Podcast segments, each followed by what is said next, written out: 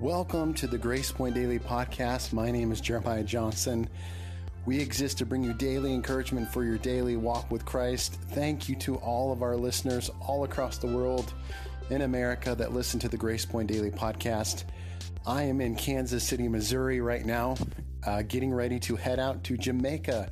Tomorrow, I'm taking a team of 20 people to Jamaica. We are going to be in the center portion of the country ministering in a children's home. We're going to be doing reaching out to public schools, work projects, vacation Bible school. It's going to be a lot of fun.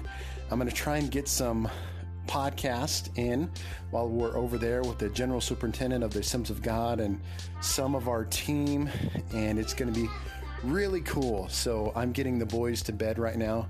Isaiah and Hezekiah, say hi to everyone they're going to Jamaica to my whole family, all six of my family heading overseas.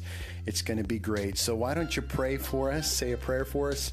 And I hope to get some content while we're out of the country doing the work of God with some of our students, our adults, some of the ministers of the gospel over there. God bless you guys and uh, look forward to giving you some overseas content for the Grace Point Daily podcast. We will talk to you soon.